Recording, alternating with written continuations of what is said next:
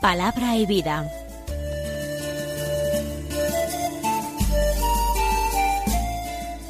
Con el Padre Manuel Horta, desde Sevilla.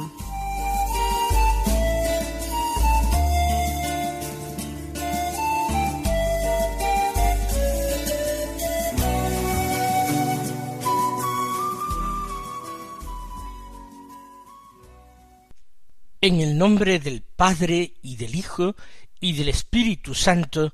Amén. Alabados sean Jesús y María. Muy buenos días, queridos amigos, oyentes de Radio María y seguidores del programa Palabra y Vida.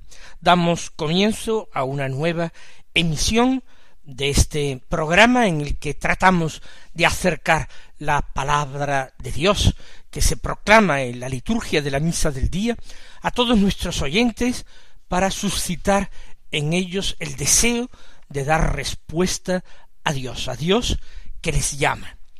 Vamos a buscar el modo de llevar la palabra de Dios a la vida, de encarnarla. Estamos viviendo el tiempo ordinario.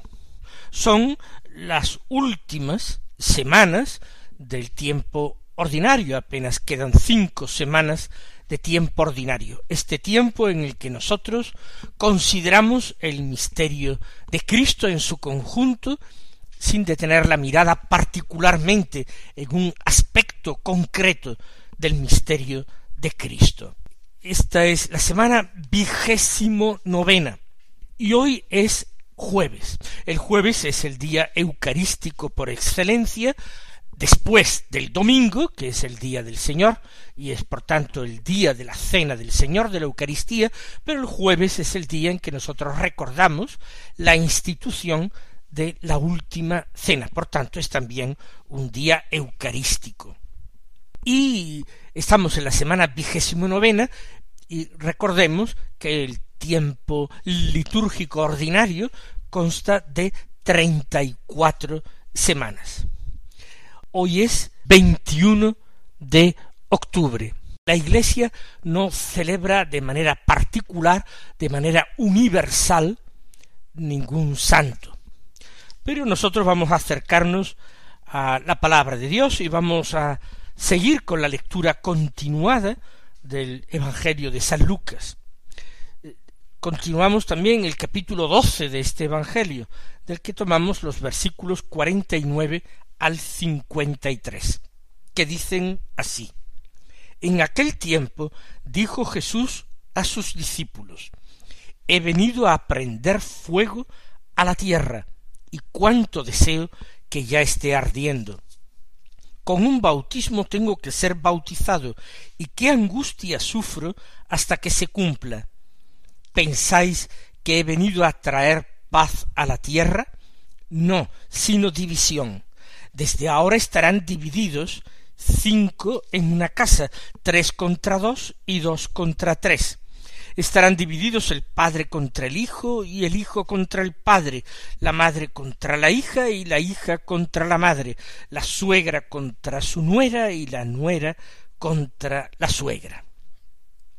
Ayer y los días precedentes ya estábamos atentos a una serie de enseñanzas de Jesús a sus discípulos. Siempre lo vemos rodeado de gente. En ocasiones hay un discípulo que se acerca al Señor y le interpela o le pide algo concreto. Recuerden hace unos días, dile a mi hermano que reparta la herencia conmigo, o pregunta, inquiere. Pedro, lo veíamos nosotros ayer tomando la palabra para dirigirse a Jesús, para preguntar. Hoy solamente tenemos palabras de Jesús, no se narra ninguna acción. Jesús dice a sus discípulos y habla. Las enseñanzas de ayer ya tenían alguna dificultad, que no era tanto, era preciso leer despacio para comprender bien. Hoy tenemos algunas expresiones de Jesús que a algunos se les antojan chocantes, un tanto radicales. Vamos nosotros a ver de qué está hablando Jesús, qué quiere y cómo nosotros podemos aplicar esto a nuestra propia vida. Lo primero que dice Jesús es: he venido a prender fuego a la tierra. Es decir, he venido a incendiar la tierra. Evidentemente, el Señor está hablando en un sentido metafórico, por eso lo importante es tratar de discernir de qué fuego está hablando Jesús. Para ello podemos acudir a su misma predicación. El Señor, refiriéndose a sus palabras, a las palabras de su predicación, dice que estas palabras son espíritu y vida. Y recordemos que el Espíritu de Dios se manifiesta en algunos lugares, tanto del Antiguo Testamento como también del Nuevo, recordemos Pentecostés, como fuego. El fuego de Dios, ese fuego que en la cumbre del Sinaí asusta a los israelitas y que sin embargo en Pentecostés les hace experimentar un gozo y una suavidad interior extraordinaria. Las palabras de Jesús son palabras que comunican el Espíritu. Ciertamente será después de la resurrección, será después de la ascensión, 10 días después, cuando el Espíritu Santo prometido se derramará sobre los apóstoles reunidos en oración en el cenáculo. Pero ya esas palabras del Evangelio son espíritu y vida. El fuego que ha venido a traer el Señor a la tierra, con el deseo de que toda la tierra se prenda con este fuego, es el fuego del Espíritu Santo. Ese fuego que tiene que transformar la faz de la tierra, que tiene que renovar todas las cosas, que tiene que dar lugar a una creación nueva, destruyendo, abrazando todo lo que es viejo y está contaminado por el pecado, y suscitando todo aquello nuevo que es querido por Dios, que es nueva creación de Dios. Ese fuego del Espíritu Santo no es un fuego que destruye y que deba ser temido por su destrucción. Es un fuego que va íntimamente unido a la vida, no a la muerte. Mis palabras son espíritu y vida, por tanto, fuego que da vida. Pues esto viene a decir el Señor. Y expresa a continuación su deseo, el deseo de su corazón. Cuánto deseo que ya esté ardiendo. El Señor quiere ver consumada su redención, quiere ver transformado este mundo que es valle de lágrimas, quiere verlo cambiado en paraíso. Paraíso que sustituye con grandísimas ventajas al antiguo paraíso terrenal en que fueron creados el hombre y la mujer. Cuánto deseo que ya esté ardiendo. Jesús quiere que la palabra y la voluntad de su Padre sean conocidos por todos los hombres, sean aceptados por todos los hombres, la palabra y la voluntad.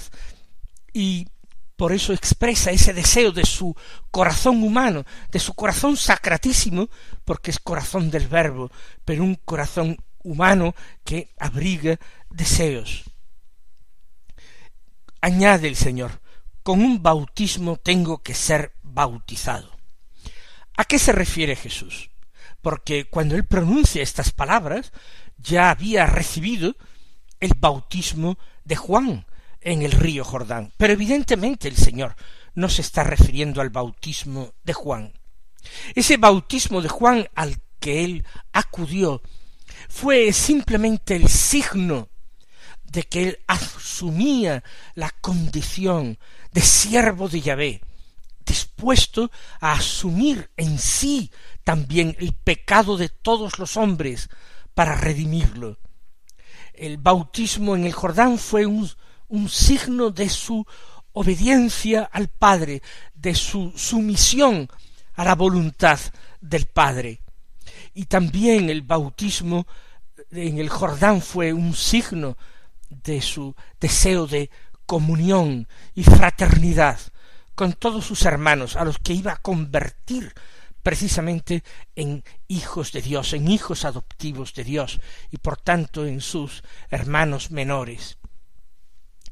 El Señor se refiere en este texto a otro bautismo. Con un bautismo tengo que ser bautizado. Se refiere al bautismo de su muerte. Podríamos decir de su pasión y de su muerte.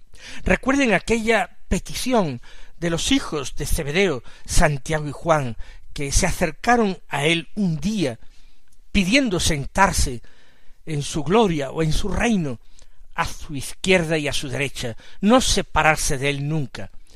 El Señor les pone, para poder alcanzar aquello, una condición: ser capaces de recibir el bautismo con que él mismo iba a ser bautizado, y antes beber el cáliz que él mismo iba a beber, el cáliz de los sufrimientos, de la pasión, el bautismo de la muerte.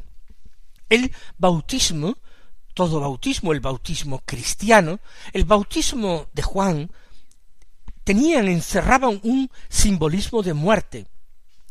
Se inspiraban en aquel gesto del paso de los israelitas del Mar Rojo. El pueblo de Israel, lo he repetido en muchas ocasiones en este programa, en aquel día del paso del Mar Rojo, murió como pueblo esclavo y sometido, y renació al salir de las aguas del Mar Rojo, renació como un pueblo libre. Renació a la aventura del desierto que había que atravesar, pero con la esperanza de llegar un día a una tierra mejor, a una tierra que emanaba leche y miel, tierra de la abundancia y de la felicidad, que iban a poseer, que iban a tener como herencia perpetua. Todo es un símbolo, un simbolismo de los designios de Dios sobre el hombre. Esto quería hacer Dios, no sólo con el pueblo de Israel, en la historia concreta, en aquellos acontecimientos del Éxodo, sino es lo que quiere hacer Dios con todos los hombres. El bautismo es, por tanto, ese morir al hombre viejo, morir al hombre encadenado por sus apetencias más bajas, por sus pasiones, atrapado por sus pecados, para renacer como criatura nueva. Recuerden también lo que Jesús enseñaba a Nicodemo, el discípulo cobarde que vino a verle en plena noche cuando se encontraba Jesús en Jerusalén. Y como Jesús le dijo: tenéis que nacer de nuevo, y ante las preguntas de Nicodemo, totalmente desconcertado, que se toma estas palabras en un sentido literal, material, Jesús le dice que hay que nacer del agua y del espíritu. El agua y el fuego del espíritu. Ya tenemos aquí otra vez la alusión a ese fuego que Jesús ha venido a traer a la tierra, con el que quiere prender toda la tierra y que arda. El bautismo del que Jesús habla es el bautismo de su muerte. Tengo que ser bautizado con un bautismo para pasar de este mundo al Padre, abandonándome en sus manos, arrostrando el sufrimiento, el dolor, el miedo, la angustia que todo hombre experimenta como castigo del pecado antes de dejar este mundo, asumiéndolos en sí, para darnos confianza, porque Él con su resurrección nos abre el camino del cielo. Yo soy el camino, nos dice también Jesús en el cuarto Evangelio, y la verdad y la vida. Por tanto, con un bautismo tengo que ser bautizado, y qué angustia sufro hasta que se cumpla.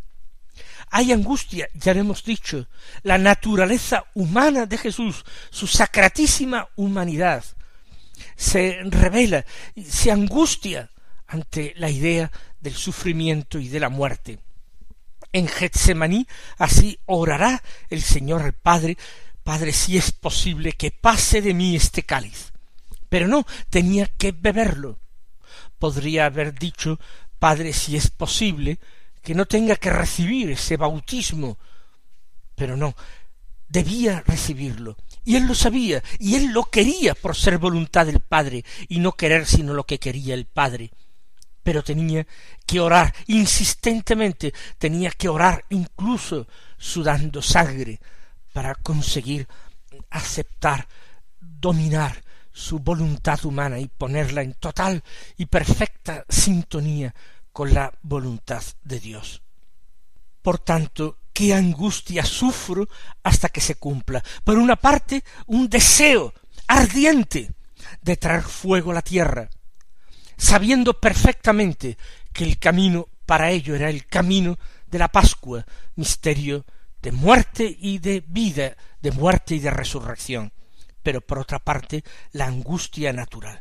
Nosotros podemos pensar en nuestra propia vida, descubrir que en nuestra propia vida existe también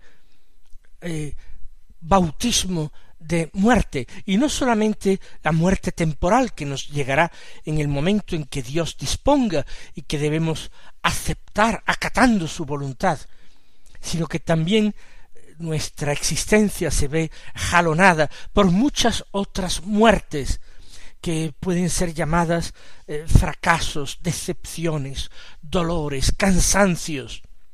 A tantas cosas tenemos que ir renunciando, a tantas cosas tenemos que ir muriendo, y tenemos que hacerlo con fe, sabiendo que, aunque no es plato de gusto, aunque a nosotros nos duela o nos asuste, ese es el camino para el Padre, es el camino del seguimiento de Cristo, es el bautismo de Cristo.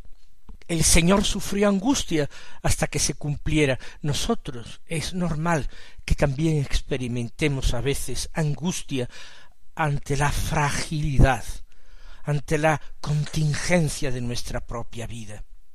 Una vez que ha dicho esto el Señor, que creo que ya lo hemos comprendido perfectamente, cuál es el fuego que trae, cuál es el bautismo que debe ser recibido, nosotros pedimos, Señor, abraza nuestro corazón con el fuego de tu Espíritu, transfórmanos, cámbianos, danos el coraje, el amor y la generosidad para recibir tu bautismo y así poder permanecer a tu lado por la eternidad en la gloria del Padre. Y ahora empieza una nueva enseñanza. ¿Pensáis que he venido a traer paz a la tierra? Todo el mundo se inclinaría a decir que sí, y posiblemente muchos de aquellos oyentes no sabían siquiera que en la noche del nacimiento del Señor, los ángeles enviados por Dios a los pastores ya habían cantado de parte de Dios diciendo que paz a los hombres, a los que Dios ama tanto. El nacimiento de Jesús era bendición de Dios, y era ese deseo y efusión y donación de la paz a los hombres que acogieran a su Hijo. Quizás sí sabían sus oyentes que ya el profeta Isaías había llamado al Mesías príncipe de la paz. Pero ahora, hete aquí que el Señor dice, pensáis que he venido a traer paz a la tierra, y añade, no sino división. Esto tuvo que dejar profundamente sorprendidos y turbados a los discípulos, que esperaban que el tiempo mesiánico, como también había dicho el profeta Isaías, sería ese tiempo de reconciliación universal, hasta del hombre con la naturaleza. Recuerden ustedes, pacerá el león con el ternero, el niño meterá la mano en la ura, en el agujero, en la madriguera del áspid, de la serpiente venenosa. No habrá destrucción en toda la tierra, será el tiempo de paz. Eso se anunciaba para el tiempo del Mesías. Y ahora Jesús dice, he venido a traer paz a la tierra. ¿Eso creéis? Pues nada de eso. División. Desde ahora, añade, estarán divididos 5 en una casa, 3 contra 2 y 2 contra 3. El Señor está anunciando división, y no solamente entre los pueblos rivales, entre hombres de distintas razas. Está anunciando división incluso en el seno de la institución humana más cercana al hombre, que constituye normalmente un círculo de amor, de confianza y de cuidados mutuos. 5 en una casa estarán divididos profundamente. 3 contra 2 y 2 contra 3. No es una pequeña disidencia, no es una oveja negra en la familia, es una fractura profunda de la familia. Y esto dice que el Señor ha venido a traerlo. Jesús se constituye en criterio para el hombre. Ya en el episodio de la presentación de Jesús en el templo, el anciano Simeón había profetizado a María. Recuerden que le había profetizado una espada que traspasaría el alma. Pero había dicho también de aquel niño que sería una bandera discutida, que estaba puesta para que muchos en Israel tropezaran y se levantaran. Unos tropezarían, otros caídos se levantarían. Aceptar a Jesús o rechazarlo, ahí se juega todo. En esto consiste el juicio, en esto consiste la aceptación de Dios. Porque Jesucristo es la mano tendida de Dios al hombre pecador, la mano llena de misericordia, de compasión, de amor paternal. Pero por eso trae Jesús la división al mundo, porque los destinados a la salvación, los predestinados por Dios a ser discípulos y amigos de su Hijo, ellos se pondrán de su parte, cueste lo que cueste, con esfuerzo, con sangre, sudor o lágrimas, mientras que otros rechazarán a Cristo buscando lo que ofrece el mundo, pensando que lo que ofrece el mundo es más seguro, más inmediato y por tanto preferible. Y esto en el seno de cualquier comunidad humana se va a producir. En una misma familia, 3 contra 2, 2 contra 3. Y el Señor hace referencia a unas relaciones de proximidad estrecha, la relación paterno-filial, el padre contra el hijo contra el padre, la relación materno-filial, la madre contra la hija contra la madre, y esa relación entre la familia política, entre las mujeres que conviven en la misma casa, la suegra contra la nuera y la nuera contra la suegra.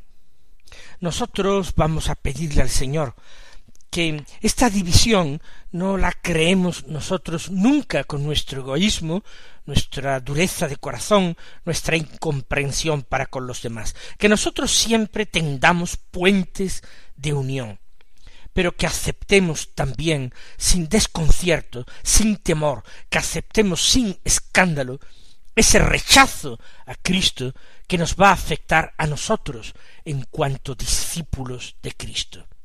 Que el Señor nos colme de bendiciones, nos dé esa valentía y generosidad para ser sus testigos. Y hasta mañana si Dios quiere.